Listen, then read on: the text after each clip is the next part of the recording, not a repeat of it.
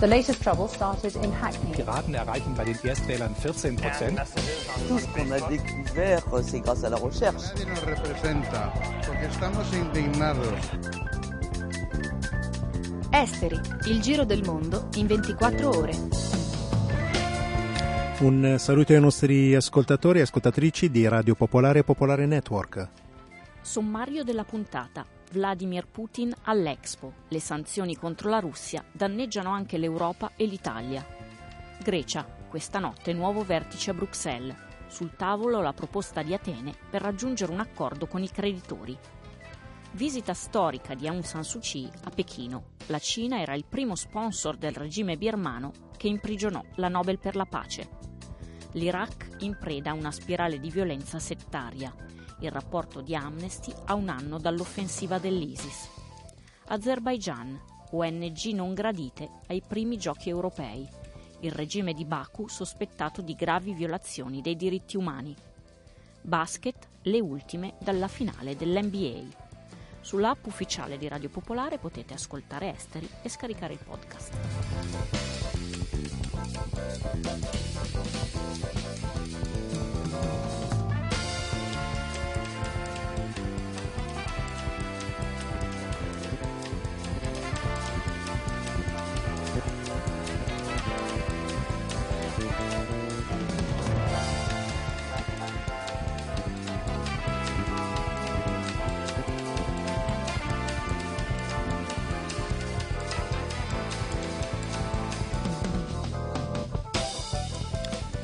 Prima di affrontare il capitolo Putin all'Expo, vediamo gli aggiornamenti sulla situazione in Grecia. La Banca Centrale Europea ha innalzato il tetto della liquidità di emergenza per le banche greche di 2,3 miliardi di euro, a quota 83 miliardi di euro.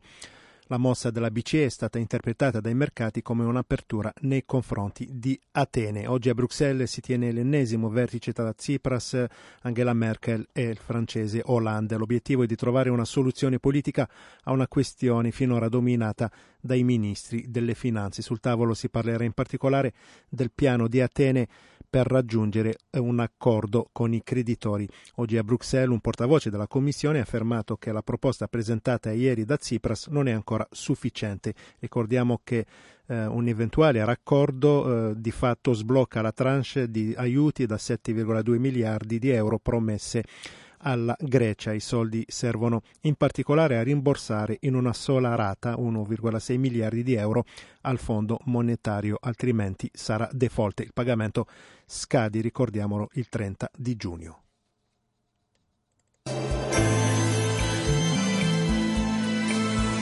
Esteri, il giro del mondo in 24 ore. Radio Popolare, Popolare Network.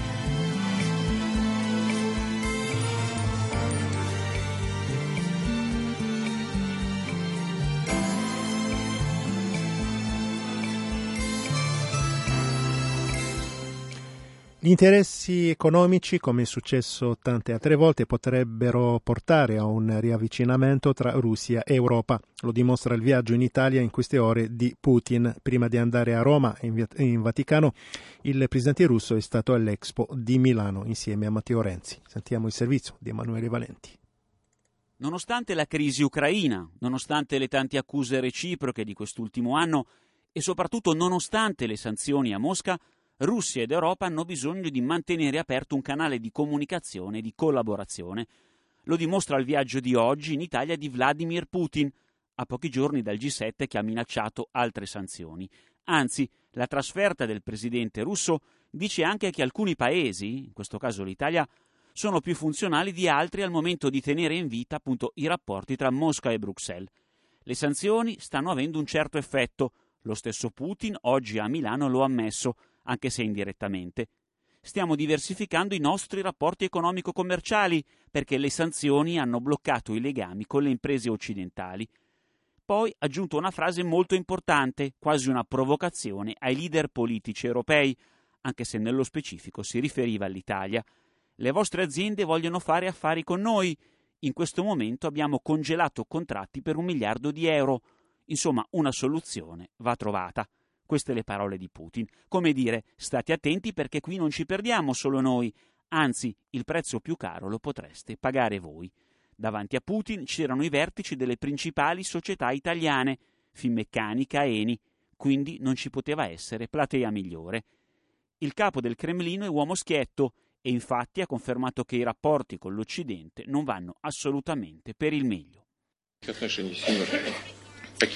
Per quanto riguarda la nostra relazione con il G7, semplicemente non c'è nessuna relazione con il G7. Quando abbiamo messo a punto quel genere di formato, quando ne facevamo parte, abbiamo partecipato a tutte le discussioni, abbiamo presentato anche un documento documenti che comunque non erano vincolanti. Tuttavia trovavamo un significato in tutto questo. Abbiamo cercato di proporre un punto di vista alternativo, ma i nostri partner hanno deciso che non avevano bisogno di questo punto di vista alternativo che noi fornivamo.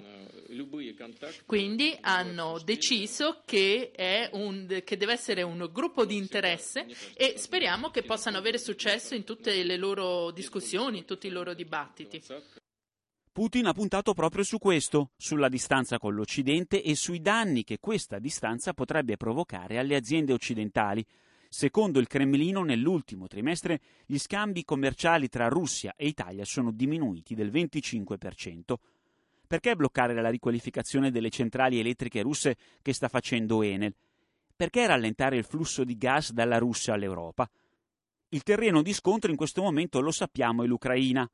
Putin e Renzi hanno detto entrambi che l'unica soluzione possibile passa dall'applicazione degli accordi di Minsk 2 dello scorso febbraio, quelli che tra l'altro avevano sancito la tregua in questi giorni più volte a rischio. Nessuna specifica in più, segno che in realtà la soluzione della crisi ucraina è ancora lontana. Ma oltre all'aspetto economico, ovviamente centrale, i rapporti con Mosca devono tornare alla normalità anche perché l'Occidente ha bisogno della Russia per affrontare una serie di spinosi dossier internazionali.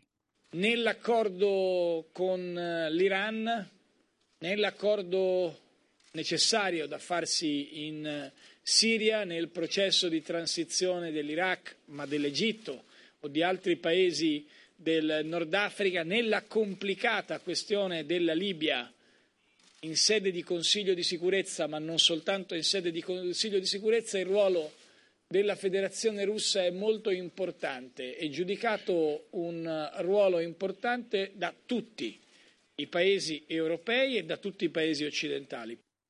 Il Presidente del Consiglio, non poteva fare altrimenti, ha detto poi che al centro del colloquio di oggi con Putin ci sono stati soprattutto i rapporti futuri con la Russia. L'Italia, in parte vale anche per la Germania, ha una relazione speciale con Mosca, soprattutto rispetto a molti altri paesi europei. La visita di Putin, anche l'incontro con il Presidente della Repubblica, Mattarella, come dicevamo prima, lo dimostra. Da capire però se questo canale diplomatico servirà sul serio a risolvere a un certo punto la crisi ucraina.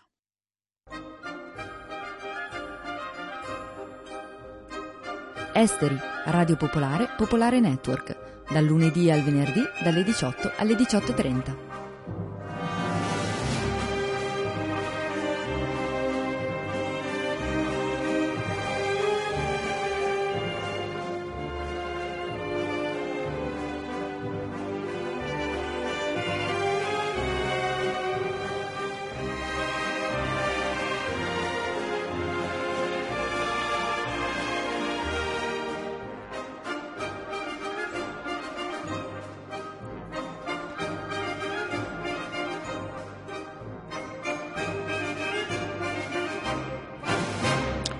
Tappeto rosso per Aung San Suu Kyi oggi a Pechino. Ricordiamo che solo fino a, fino a qualche anno fa la Cina era il primo sponsor del regime militare birmano, lo stesso regime che aveva imprigionato la Nobel per la pace. Sentiamo Gabriele Battaglia da Pechino. Aung San Suu Kyi, premio Nobel, icona della Birmania democratica e pop star in tutto l'Occidente, è a Pechino per una visita ufficiale di cinque giorni. In qualità di presidente del suo partito, la Lega Nazionale per la Democrazia, incontrerà il Partito Comunista Cinese e probabilmente anche il suo segretario generale, che poi è il presidente Xi Jinping. È la prima volta che Aung viene in Cina, anche se membri del suo partito erano già stati invitati fin dal 2010. La visita capita a proposito per entrambe le parti. Da un lato la diplomazia cinese non vuole fare l'errore, già commesso in altri paesi, di puntare su una sola parte politica, quella al governo, per poi ritrovarsi con contratti strappati e progetti di investimento bloccati in caso di cambio della guardia. Era questa la strategia win-win, vero cavallo di battaglia di Pechino nelle relazioni estere, in base alla quale la Cina non si immischia nelle vicende interne degli altri paesi e fa affari con chiunque, purché al governo. La strategia però ha avuto una battuta d'arresto in Sri Lanka, dove il nuovo presidente Sirisena ha bloccato un progetto di porto cinese da un miliardo e mezzo di dollari, dopo aver preso il potere. Oppure in Africa, dove sono sempre più le critiche per investimenti cinesi di cui beneficiano le elite locali e non la gente. Pechino ha enormi interessi economici e strategici in Myanmar ed è certo che parte dei colloqui verteranno sulla diga di Mitson, un grande progetto energetico cinese sospeso dal governo di Thein Sein, l'attuale presidente, per pressioni delle popolazioni locali spaventate dalle ricadute ecologiche. Con l'avvio del cosiddetto processo di democratizzazione del 2010, il governo ex militare di Naypyidaw si è gradualmente affrancato dall'ingombrante tutela di Pechino per strizzare invece l'occhio all'Occidente e non è escluso che la Cina voglia mandare anche un messaggio agli ex protetti. Dall'altro lato c'è lei, The Lady, che vuole mostrare di essere figura politica matura, in grado di avere relazioni internazionali di alto profilo in vista delle prossime elezioni in Myanmar. Non è chiaro se Aung San Suu Kyi potrà mai diventare presidente del suo paese, perché la Costituzione esclude la sua eleggibilità. Ma è certo che giocarsi la carta cinese è per lei cercare una sponda anche oriente e tornarsene in patria con l'immagine di leader che può essere appoggiata sia dall'Occidente sia dalla Cina.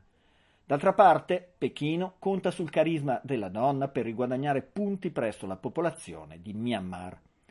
Realpolitik impone che non sia probabilmente affrontato il tema dei Rohingya, l'etnia musulmana dello stato Rakhine di Myanmar, vittima di pogrom totalmente ignorati da Aung San Suu Kyi. Interessa poco anche alla Cina. Si parlerà invece assai probabilmente dei conflitti etnici al confine tra i due paesi, i Kachin, gli Hua e soprattutto i Kokang, un'etnia di origine cinese scesa sul sentiero di guerra contro l'esercito birmano pochi mesi fa. Pechino vuole tranquillità nell'area e lo farà sapere anche alla Lady.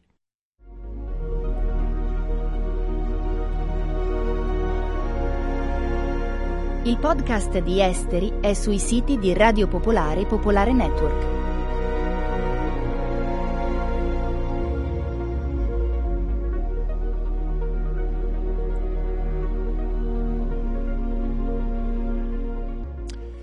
Con l'aiuto di una mappa interattiva Amnesty International ha rivelato oggi la reale dimensione dell'orrore che si è propagato in Iraq nell'ultimo anno dopo l'offensiva dell'ISIS. Insieme alla mappa che troverete sul sito di Amnesty ehm, ci sono anche due documenti relativi a altrettanti massacri compiuti nel gennaio 2015 in apparente rappresaglia per i crimini dell'ISIS. A compiere le atrocità sono milizie sciite e della minoranza yazida. Sentiamo il portavoce di Amnesty, Riccardo Nuri. 12 mesi di guerra gli uni contro gli altri, lungo linee etniche, religiose, un conflitto settario che ha lasciato l'Iraq di oggi ancora più diviso, frammentato, violento, senza giustizia e, e temo anche senza speranza se le cose andranno avanti così perché come abbiamo documentato con una mappa interattiva che è sul sito amnesty.it e con due documenti scritti alla polizia etnica dell'estate 2014 da parte dello Stato islamico eh, sono susseguiti atti di rappresaglia e di vendetta da parte delle milizie sciite sempre più potenti, eh, armate dal, dal, governo centrale di Baghdad e poi ci sono stati anche casi in cui purtroppo a vendicarsi sono stati anche gli yazidi che erano stati la, la comunità più colpita dalla polizia etnica dello Stato islamico. Cominciamo dalle atrocità commesse dalla milizia sciita. Sì, sono due mh, casi gravissimi, due massacri avvenuti quest'anno a gennaio. Quello che chiama in causa le milizie sciite, soprattutto la milizia Badr, è avvenuto il 26 gennaio a Barwana, nella provincia di Yala. Eh, qui 56 come minimo, ma potrebbero essere anche 70, oltre 70 arabi sunniti del villaggio sono stati presi casa per casa eh, e eh, passati per le armi in modo sommario con eh, i corpi trovati nei campi, in una discarica, e, mh, uomini adulti eh, in età militare e dunque civili che erano ritenuti eh, conniventi o partecipanti alla, all'offensiva dello Stato islamico. E poi c'è questo episodio del massacro commesso dalle milizie Yazida, cioè la minoranza che è stata duramente colpita dall'ISIS. Sì, questo è un caso molto triste, quasi contemporaneo al precedente, è avvenuto il 25 gennaio nella zona del Sinjar e chiama in causa per l'appunto una milizia yazida che sarebbe stata anche sostenuta da Peshmerga e da membri della Saish, rispettivamente i soldati e i servizi di sicurezza curdo-iracheni.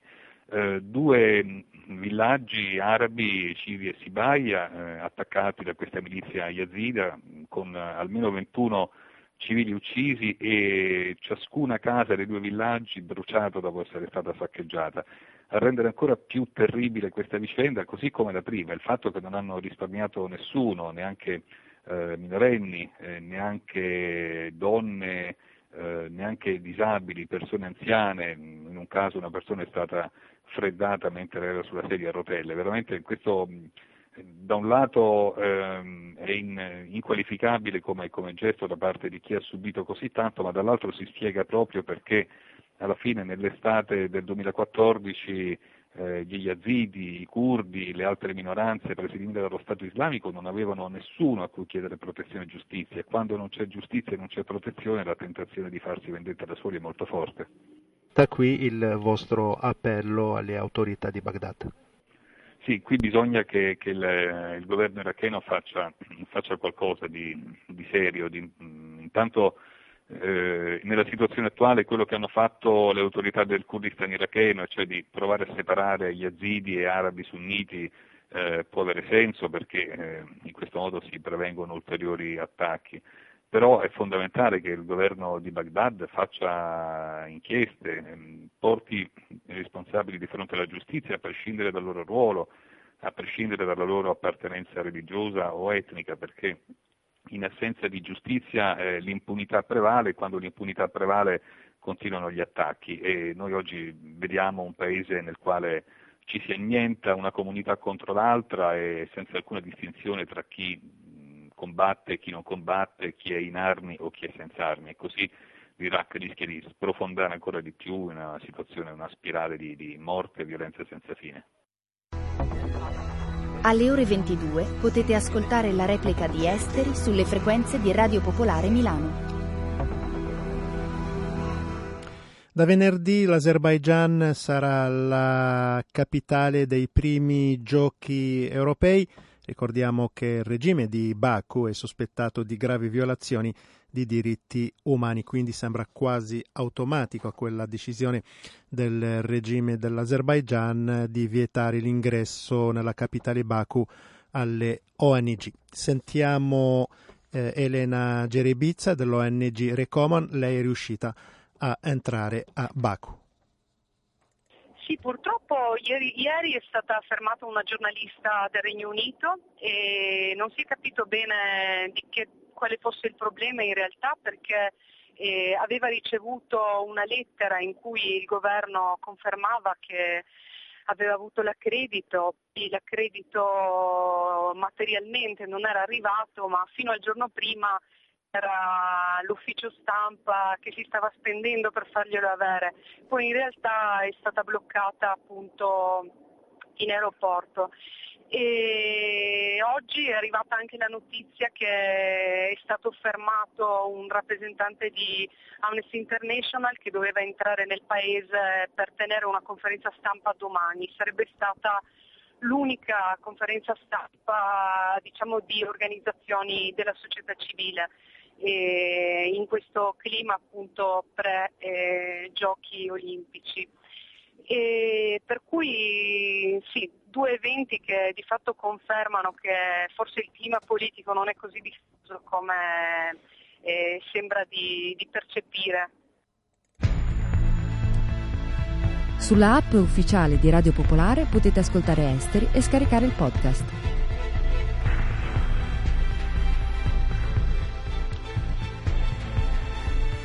È il momento di musica e nuove tecnologie in studio Nicola Vecchia. Come avevamo anticipato in diverse occasioni, al termine di una lunga presentazione svoltasi eh, qualche giorno fa a San Francisco, Apple ha presentato Apple Music, il suo servizio di streaming, parte di una piattaforma più ampia dedicata alla musica, che quindi integra i servizi eh, precedentemente offerti con iTunes. Apple Music è stato presentato da Jimmy Iovine, già produttore di Springsteen e degli U2, ma soprattutto timoniere di Beats Music che fu acquistata da Apple l'anno scorso proprio al fine di entrare nel mercato dello streaming. Apple Music è composta di tre parti, un servizio musicale basato sulla nuova applicazione e su una visualizzazione che comprende sia la musica in locale che lo streaming con eh, un forte accento sulla dimensione visiva, una radio chiamata Beats One con programmi originali per 24 ore al giorno, una stazione radio che viene realizzata a New York, a Londra a Los Angeles e sarà diretta dall'ex DJ di BBC One Zane Lowe. E infine Connect, una specie di social network che permetterà agli artisti di comunicare con il proprio pubblico.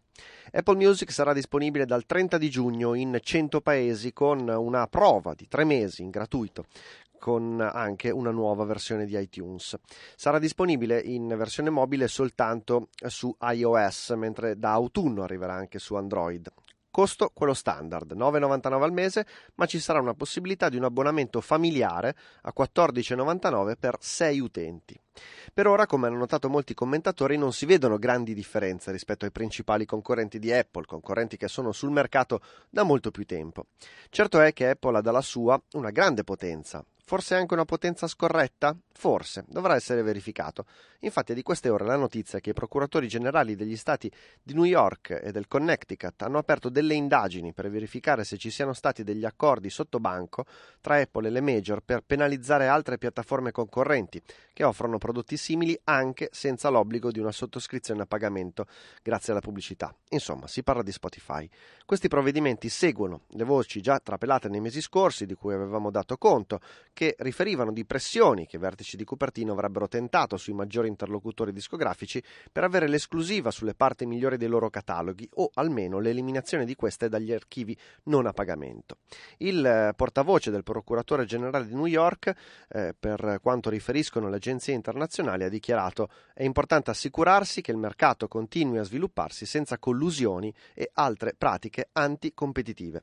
Sul versante discografico la Universal ha assicurato per mezzo di una nota inviata proprio al procuratore generale di New York una totale collaborazione alle indagini assicurando di non aver stretto alcun accordo per penalizzare i servizi concorrenti di Apple Music. A Torino Esteri è su Radio Flash 976.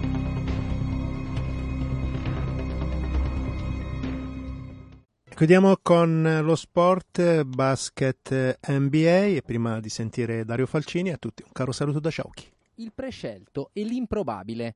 Due uomini stanno sconvolgendo il corso di una finale NBA che pareva non prevedere la possibilità di sorprese. Si chiamano LeBron James e Matthew della Vedova. L'accento va sulla O, come in un classico della comicità del primo dopoguerra. La serie tra i Cleveland Cavaliers e Golden State è sul 2-1 per i primi, che giocheranno gara 4 in casa con la possibilità di orientare la sfida. Nessuno poteva immaginare un simile scenario meno di una settimana fa. Golden State ha dominato l'intera stagione, Cleveland ha perso per strada 4 dei 5 titolari di inizio anno. Non gente qualunque, ma due dei big three di casa, Kevin Love, auto a inizio playoff, e il playmaker Kyrie Irving, che ha interrotto la stagione dopo gara 1. A rendere ancora più clamoroso quanto sta succedendo l'esordio di queste finali 2015, vinto dal team della California in rimonta. 1-0 e Irving out, appunto. Bene, è finita, si poteva pensare. In alcun modo. Vittoria all'overtime di Cleveland in trasferta in gara 2, successo nella notte per 96 91 a domicilio. L'ex macchina perfetta Golden State è in tilt. Merito di David Blatt, coach di Cleveland alla prima in NBA dopo una vita da vincente in Europa. Blatt sta facendo girare a meraviglia i sei uomini e mezzo che gli rimangono e li sta facendo difendere alla grande sul talento degli avversari. Poi ci sono loro. King James sta superando l'asticella dei suoi limiti, già posta parecchio in alto di suo, e prova a regalare al natio Ohio il primo titolo della storia. 40 punti di media, rimbalzi ed assist, una leadership e una determinazione infinita sta vincendo da solo, o quasi, perché i comprimari di Cleveland sono al dunque diventati protagonisti. Uno su tutti, Delly, Matthew della Vedova. Della Vedova non è mai stato draftato in NBA, dove non va oltre ai 4 punti e mezzo di media in carriera. Sono 20 nelle ultime partite in cui si è scoperto campione. Se va avanti così, un giorno, sulle rive del lago Hiri, canteranno le geste di un biondino australiano, nipote di emigranti calabresi.